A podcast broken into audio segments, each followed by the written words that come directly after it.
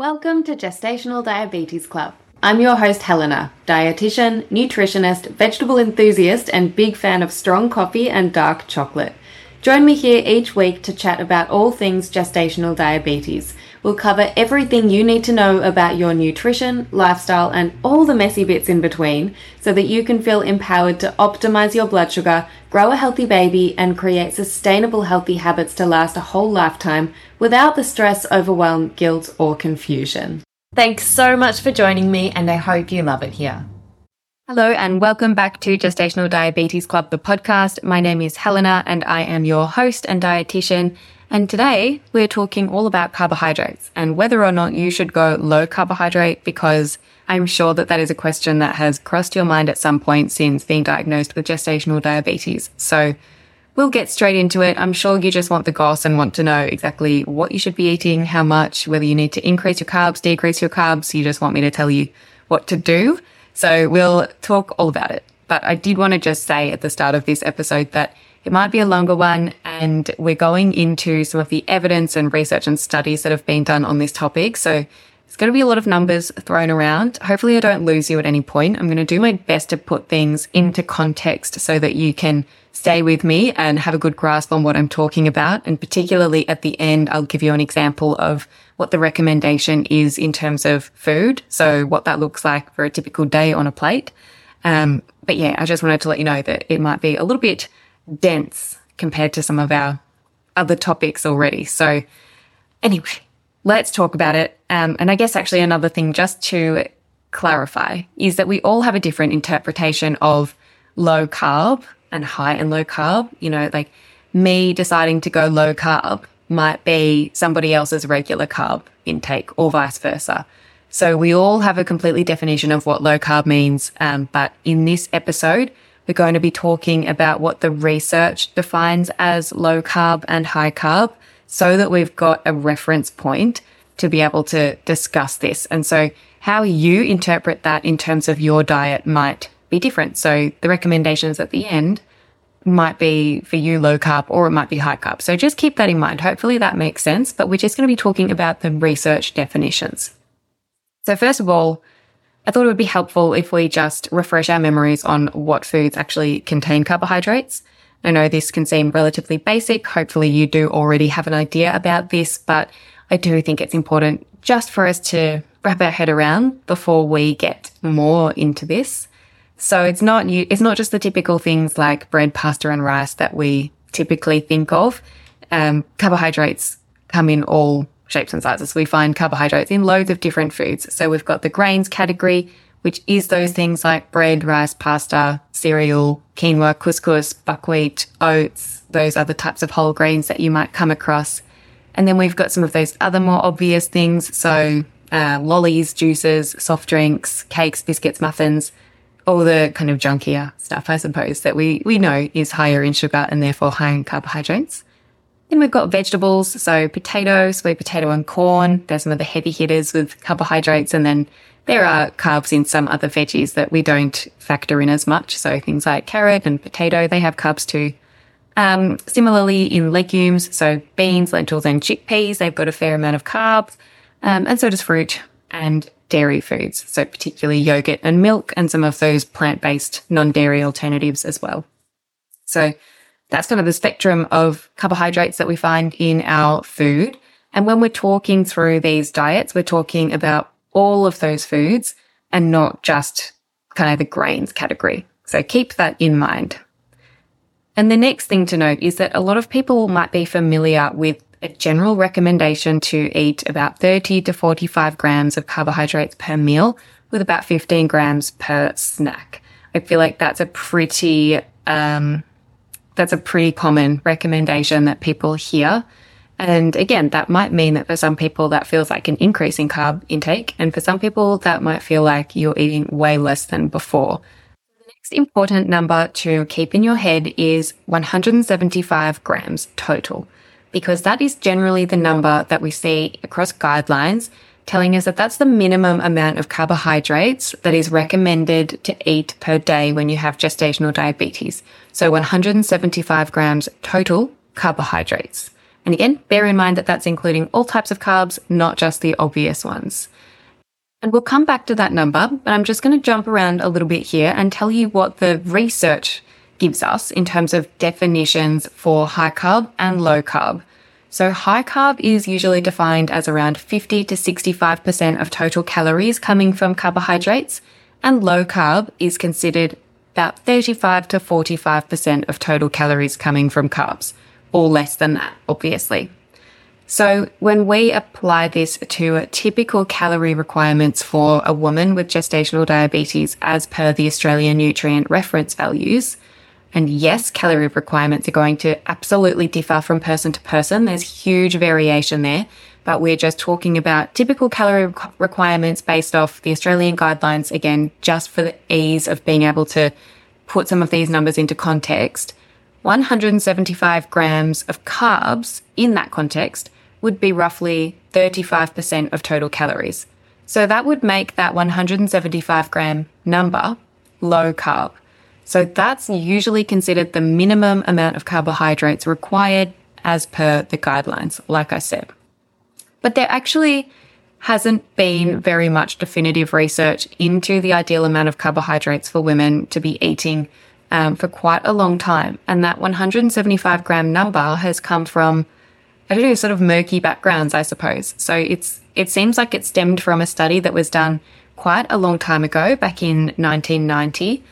Women in this study were prescribed to have less than 40% of their calories coming from carbs. So we know it was a low carbohydrate diet. And they found that typically the babies were on like the 50th or 60th percentile for their gestational age. So it seemed like a good threshold. But when you actually look at this study, there were quite a lot of flaws in there. So, you know, for example, there was, was a relatively small number of women, but bear in mind that it's always hard to get research participants, especially in this kind of a population group. Um, so there were, I think there were about 30. There was no comparison group. Adherence wasn't actually measured. So we don't even know whether the women did uh, stick to this diet, whether they actually did eat less than 40% of their calories from carbs. And it seems like they were probably also in a calorie deficit that wasn't controlled for. So we don't know if they were even eating enough calories overall, which makes it difficult to determine whether the outcome that we saw was actually attributed to their carbohydrate intake or whether it was more likely related to their overall food intake. So I guess that 175 gram number doesn't have like a lot behind it is starting to come out around this topic, which is amazing because we've got a little bit more to go off in terms of what recommendations to make.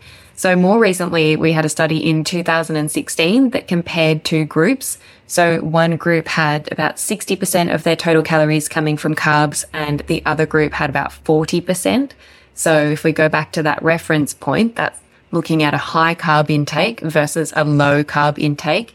And in this study, they actually provided all of the food for seven weeks, which means that it was much more controlled than that previous study that I talked about because we actually know what these women ate. So remember I said that we don't even know what the women ate in the previous study where they could have been eating anything because they didn't measure the adherence. In this study, we know what they were having because it was given to them.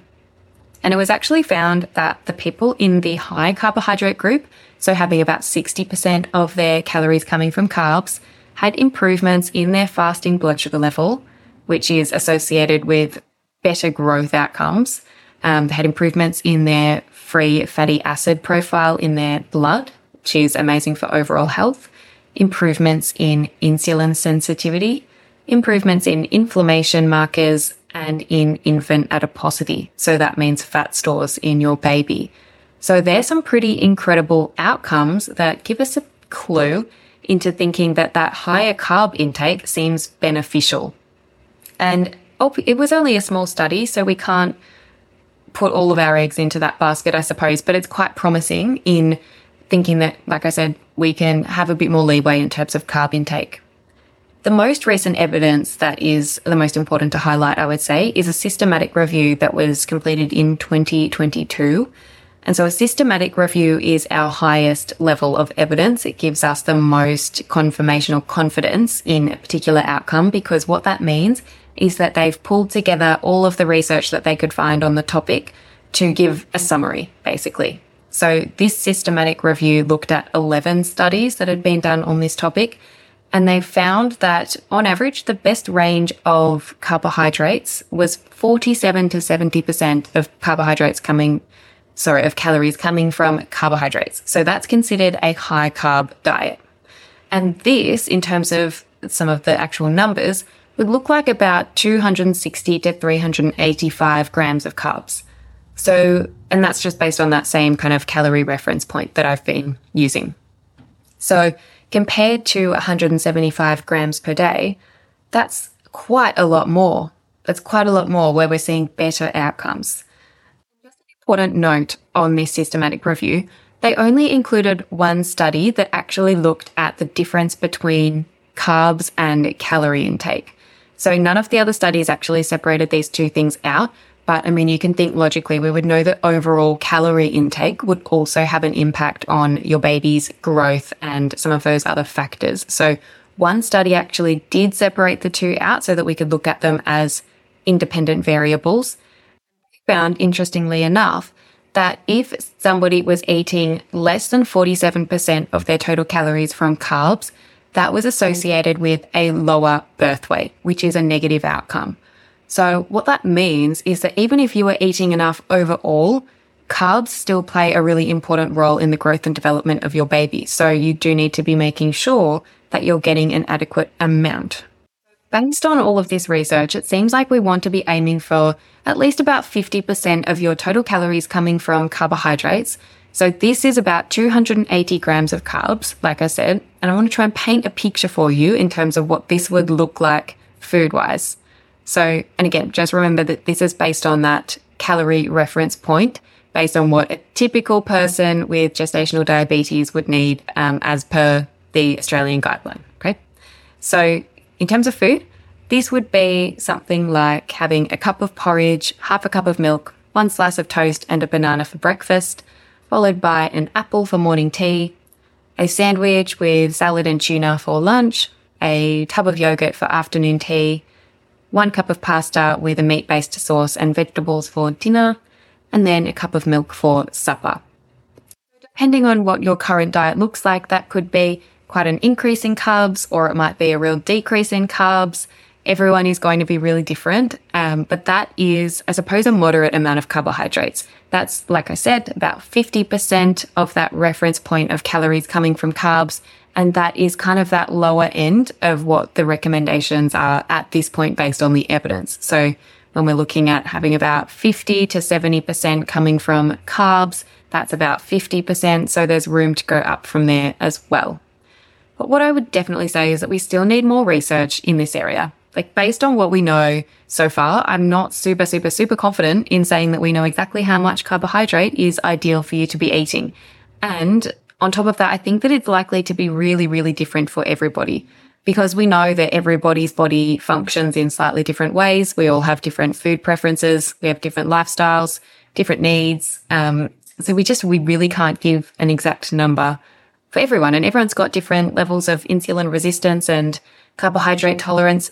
How much carbohydrate is right for you? It might be different to how much is right for somebody else.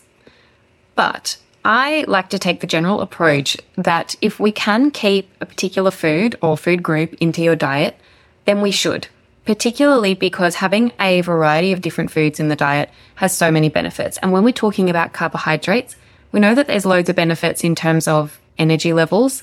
And in particular, your brain is thought to need about 130 grams of carbs per day alone just to function. So again, let's put that into context. That's about half of what we're recommending here. So we need energy for your brain, for your muscles, for your gut health. And there's emerging evidence as well that I might go into on another episode that having a higher carbohydrate intake is really beneficial for your gut microbiome and you can pass that on to your baby as well. And that's associated with some positive health outcomes. You get a wide range of macronutrients, and enjoyment and sustainability of this diet. Like carbs taste good. And that's, I think that's the long and the short of it. We all like carbs. And I don't know if I believe you that much if you say that you don't.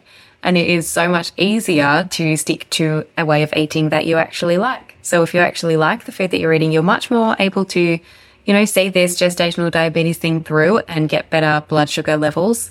So I think that's actually a really important point. And carbohydrates, you know, for some people, they can feel really nice and filling and satisfying and make the meal feel like it's a complete meal. You know, everyone, like I said, has different food preferences and different ways of eating, but there's, there's lots of positives to keeping carbs in the diet. So I guess if going low carb is something that's still appealing to you, and if for you that means that you're primarily reducing your intake of some of those less nutritious options like cakes and chocolates and biscuits and things like that, then I would say go for it. Um, and no, side note, like those foods can definitely still exist in a healthy diet. But if you're giving them up whilst you've got gestational diabetes and that's working for you and you're feeling better for it and seeing better blood sugar numbers, then that's cool. But if you're going low carb and you're restricting lots of whole foods, so things like fruits and certain vegetables and some of those grains and, you know, just lots of lovely whole foods, then I would be a little bit more concerned about that. And I would be very cautious that you are ensuring that you are getting the right amount of total calories and energy. So making sure that your diet is adequate in general and making sure that you're getting all of those other things that we get from carbs, like making sure you're getting enough micronutrients and that you're looking after your gut health and that you're thinking about what the evidence actually does suggest around carbohydrates.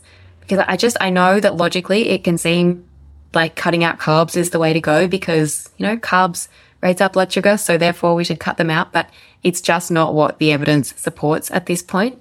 So if you are thinking that you should cut all your carbs out, I would really invite you to reconsider and just reflect on what actually is best for you at the moment.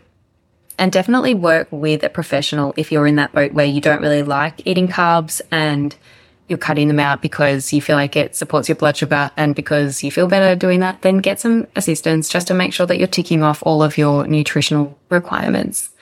Um, yeah, I guess to summarize, the main things for you to remember are to eat enough overall.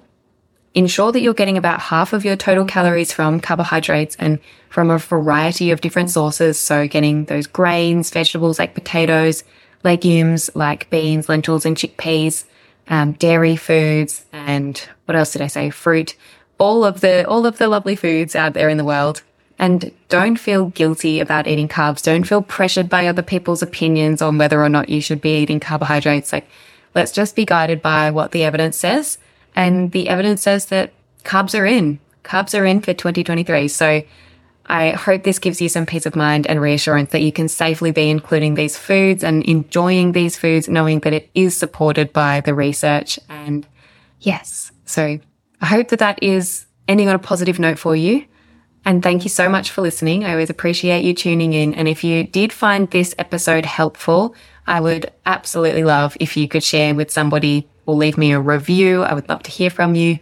Um, and yeah, that's that's it from me for today. So have a great day. Bye.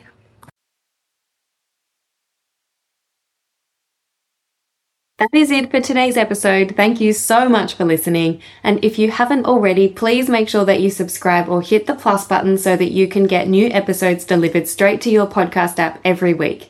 And if you did find this episode useful, I would appreciate it so, so much if you could leave a rating and review or share it with a friend.